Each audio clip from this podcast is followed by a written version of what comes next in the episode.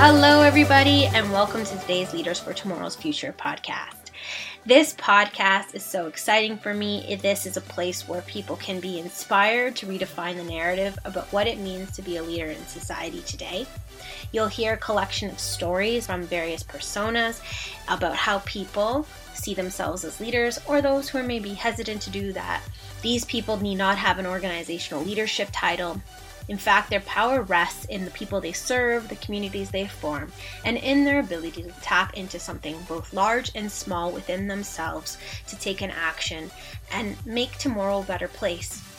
If you only take one thing away from this podcast, I would ask that you see yourself as the leader or person you want and choose to be, knowing that parts of you already are one. Thank you so much for being here. I'm your host, Amanda Cozzolaio. I'm a leadership and team coach.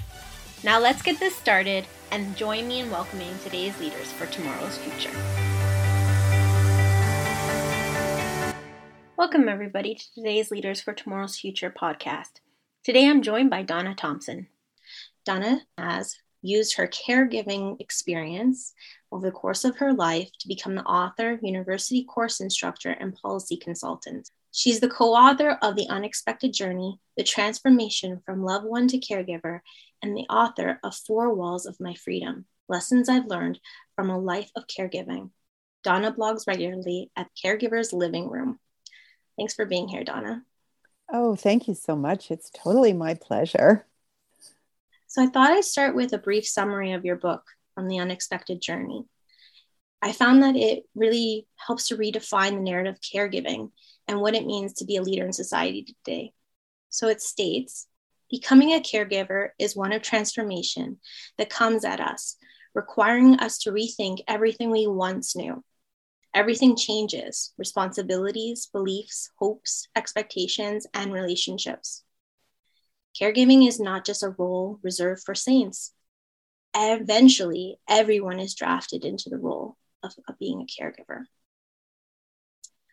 So that's just a beautiful segment into learning more about your caregiving journey and where you are today.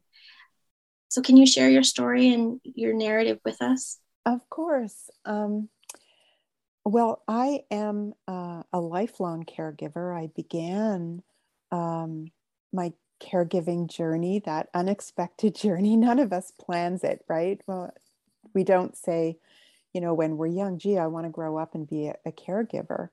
Um, so um, when I was a teenager, my father had three strokes, and I was about 16 when he had his first stroke.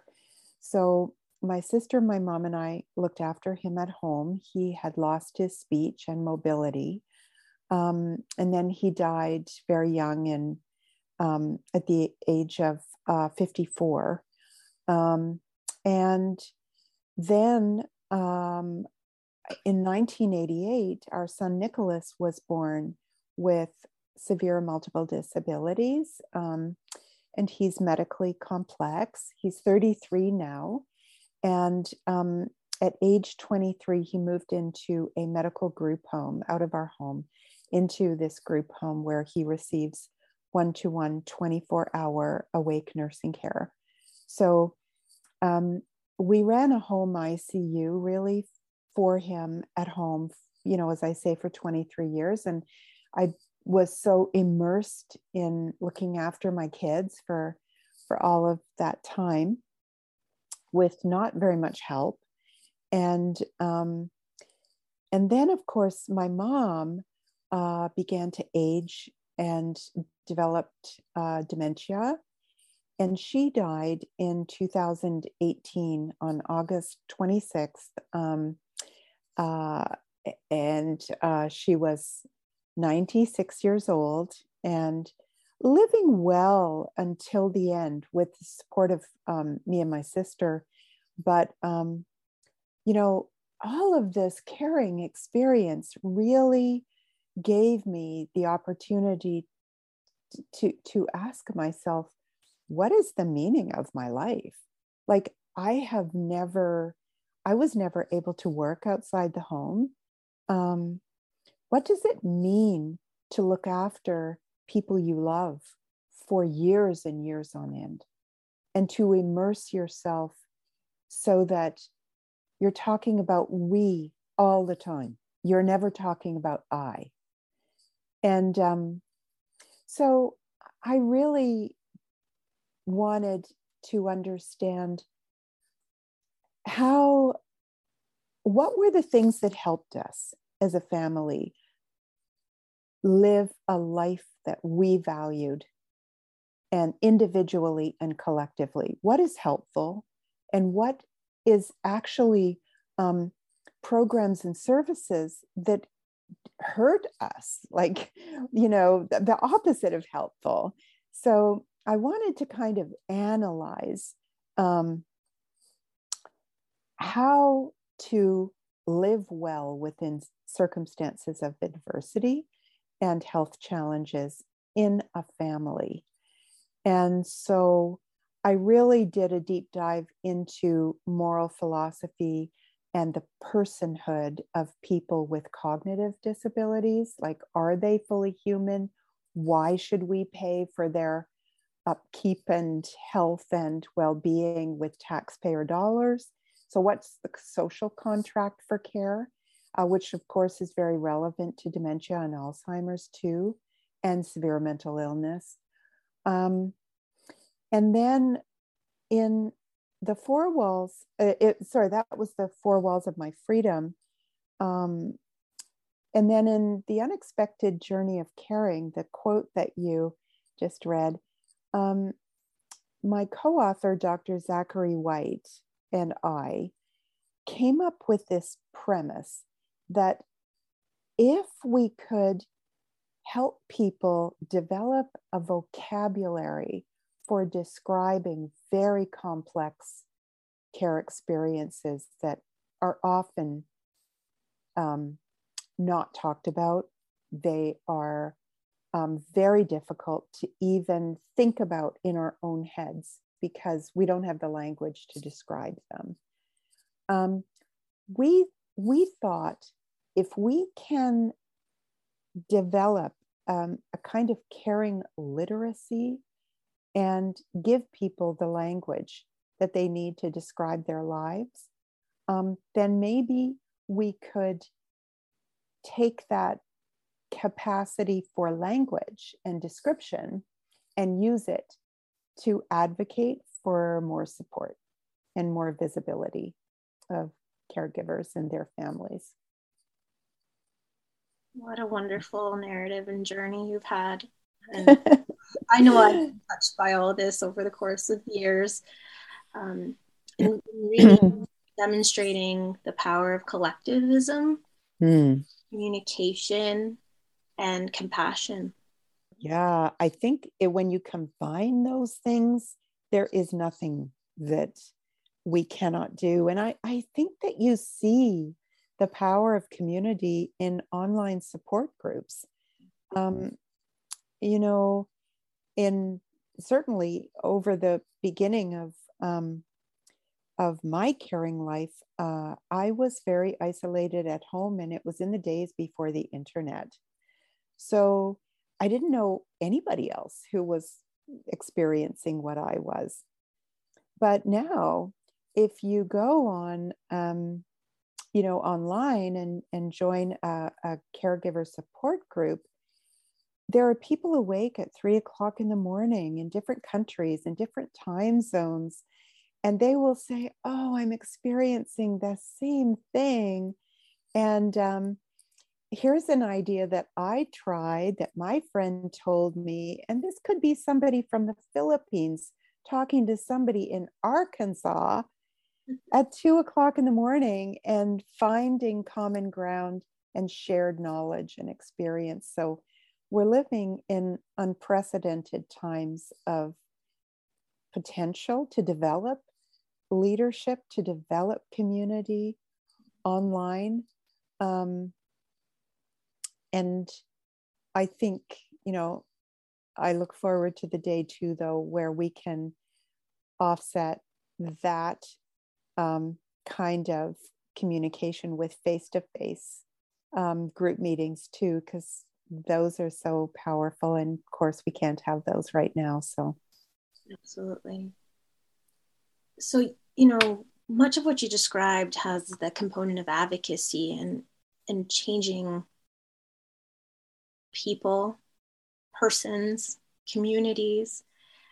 And I'm really curious to know, you know, that's that's often a very difficult journey to begin and continue. So what's keeping you inspired and motivated to, to continue this course?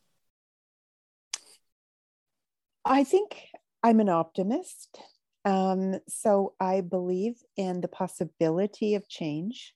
Um, I believe that people want to be helpful and are fundamentally good. I believe that everyone um, would prefer to live in community. And, um, you know, and I believe that we're all so much better when we're working toward a common goal together. So, um, those are the reasons that um, keep me believing and keep me, you know, working. The fire in the belly is still um, burning brightly, you know. But um, I think there there is a cup there are a couple of things that, that I've seen happen in the last, I'm going to say, 10 years, maybe and and accelerated in the last five years. Um, one is a change in which um, governments, the role of government has traditionally been to care for us in our times of need, in our uh, life challenges.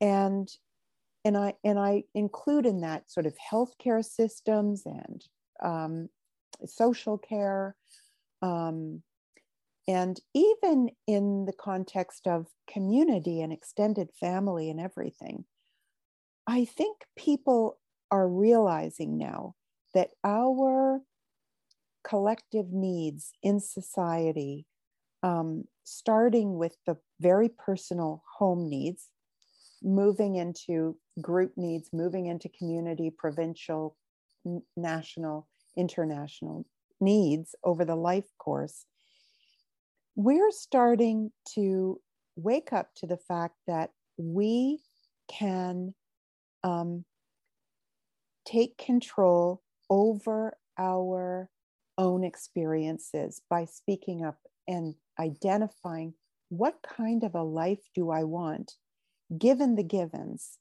of who I am and what I'm faced with. So, for example, um, I see a big movement right now in palliative care that is educating patients and their families to insist on an honest conversation with their doctors. So, a lot of people are doing a lot of public education. If you're sort of paying attention to chronic disease and palliative care, as I do, and I'm seeing doctors doctors are saying to patients, you're not going to have uh, a very good illness and dying experience. You don't want to die with regret.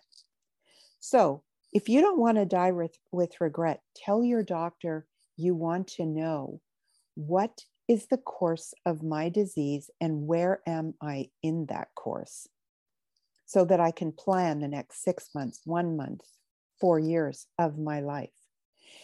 And I've never heard that before, you know. I've never heard somebody say to me as a, a daughter of my mother, as a mother to my son, you need to speak up and take control over your experience here. Say what it is. And I, you know, I remember I remember I had a really, really good friend called Kathleen Jordan. And Kathleen died oh, a couple of years ago. But you know, she was older than me. She was my mentor in caregiving and in advocacy. And I remember she came to my house one time and she was helping me fill out a form to get government help at home for for our son and uh you know on the form it said how many hours do you need a week and um I, I so i said to kathleen what's the maximum again i'll just apply for the maximum she said no no no no no don't apply for the maximum ignore the maximum and put what you need. And I said, Well, I honestly think it probably about 60 hours a week. And that was again much less than I probably actually needed. But, you know, the maximum was 10. And she said, Put 60. And I said, Okay, but aren't they just, what are they going to do? Like, that's not allowed. And uh, she said, it's what you need. Put it, put 60. So I did. And I, I've, I've never forgotten that moment. And I thought, I am going to be honest about what I can and cannot do on my own. I'm going to tell other people the kind of help that I need, and I'm going to be unapologetic about it. And I think that that is leadership eh, and it's radical also to buck the system because we're socialized to say we will take what we are given and only ask for the maximum or for the minimum or nothing at all. Um, so it it takes imagination and bravery, I think, to be a leader in the context of um, resilience and excuse me, family life, you know, these personal matters that are bound up with love and loyalty and so forth. What a touching experience and wonderful mentor to have had at that time yeah. of need. Um, you know, as you describe that, it reminded me of qualities that the Harvard Business Review had put out at one point. And the one that stood out for me here is balancing truth with optimism mm-hmm. having the mm-hmm. courage to do it you know that is leadership as you spoke to these things what would you say the meaning of leadership is now to you compared to before you started all of this well you know i think what what is coming to mind is um, a, a, concept that Adam Kahane um, wrote a book and wrote about in his book Power and Love. Um, and Adam Kahane is is actually um, a scenario. Well, he wa- he was a scenario planner for Shell Oil, and he would go to different countries and he would um, look at the implications of um, oil and gas extraction on local communities, and there would naturally be a lot of um, uh, competing interests in these scenarios. And he he quit doing that, and he became um, very involved in peacekeeping and in um, uh, uh, conflict resolution internationally. So he's very interested in leadership and in conflict resolution. And he developed this idea um, of power and love. And power he describes as the drive toward unity.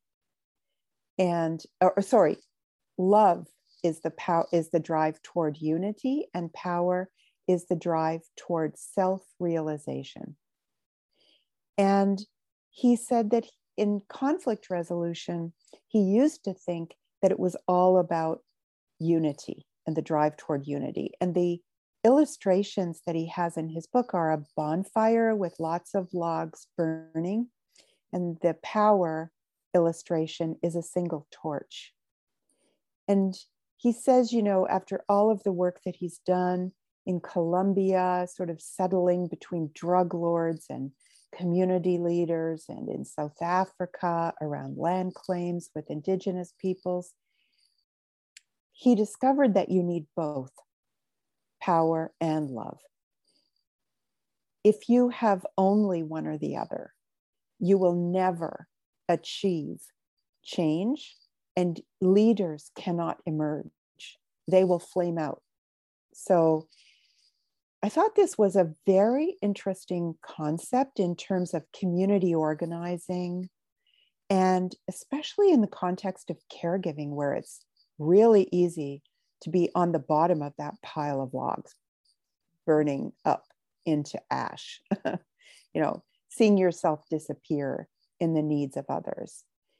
And so um, I thought about how does one simultaneously keep the love while carrying a torch of the self? And what does that look like together? And how do you make decisions if that's your operating system? What, did, what does the decision making process look like? Like, am I going to work on this project or that? Am I going to ha- put my hand up to be chair of the board? Do I want this leadership role? Um, and what can I bring and how can I bring the team together? Especially if you're in, in advocacy and wanting to, to create a social movement and bring people with you um, toward a, a shared vision. So that's what I, I think of um, in terms of the leadership qualities um, that can help people determine how to begin how to begin as a leader? What's the first step you can take? And i think that's a very personal question. I mean what's the first step you took? What's the first step i took? Well I would say I shared in some ways a lot of things that you said resonated with me. Um, I too was a young caregiver, and I learned from a young age to care for others while also trying to care for myself. And optimism sticks with me, you know, raising others as as I try to raise myself. um, is certainly really important to me. So the power of community, the power of change, and and advocacy in that too. Um, you know, really being part of system change is something that's meaningful to me. And what I heard you say as you spoke to, as you spoke about this this metaphor of a torch and earlier, you talked about the qualities of leadership you've had and what was meaningful to you, having fire in the belly. And now I'm hearing about fire again in, in the form of your hands and in other parts of your body and moving you forward. So um, that was that was really powerful to hear and and how that as a driver is is moving you forward to creating this this movement um, for yourself, for your family, for many other people, caregivers, um, and maybe people who have not even thought about the importance of caregiving and what that equates to leadership and what that means as on a personal level and, and a systematic level. So, Donna, mm-hmm. is there anything you would want to leave the listeners, caregivers, other leaders with? Yeah, I think that I would say that I really believe that one of the key ingredients in leadership in in in in thinking about change um, and innovation thinking about how um, how the systems that govern our lives our daily lives can be different and better um, begins with a process of the imagination that puts aside everything we think is unchangeable. Because I think you need to begin with the idea that everything can change. And so I have a friend who is another advocate who uses the analogy uh, the best day what does the best day look like and how can I get it every day? And that's, again, going back to the personal experience of life that is a life that is influenced um, and and um, you know very embedded in systems that seem unchangeable so how do you blast apart the assumptions that we have that oh this can't change because that's just the way it is mm-hmm. no you've really got to say if no systems existed what would a great life look like and then we can begin to build it if we can imagine it. So that's what i mean by don't think about when i filled in that form don't think about what it is that's on offer because so often we're trying to fit a round peg into a square hole. And um, we need to forget about fitting any peg into any hole and just figuring out what is better and how can I make it? How can I begin to build something better? And who who's with me? Who's with me? No, that's a yeah. wonderful way to summarize a takeaway for the caregivers listening and, and others. And in terms of systems, it's systems of person, systems of families. There's so many systems are embedded there in your conversation. Uh, systems of institutions, of policies, of you know societies. So maybe to summarize a, a another area of your book, the unexpected journey, to close. There are no promises to help caregivers return to a life they knew before caregiving. No, as the book reads. And I'd add, no promises to transform leaders themselves, where they are in their journey, new or chronic, not where they expect or want them to be. So it's really about knowing change is always possible. What's the best day you want to live today, as, as Donna mentioned. Thank you so much, Donna, for sharing your insights, sharing your narrative, sharing your story, sharing what inspires you, and being willing to be here with me today. Thank you so much for having me. It's really been a pleasure to have this conversation with you. Thanks for tuning in to today's Leaders for Tomorrow's Future podcast. This podcast would not exist without you. Consider nominating yourself or someone else you know at amandacoutloud.com and click on today's leaders. Have yourself a wonderful day. Until next time, see yourself as the leader you want and choose to be, knowing that parts of you already are one.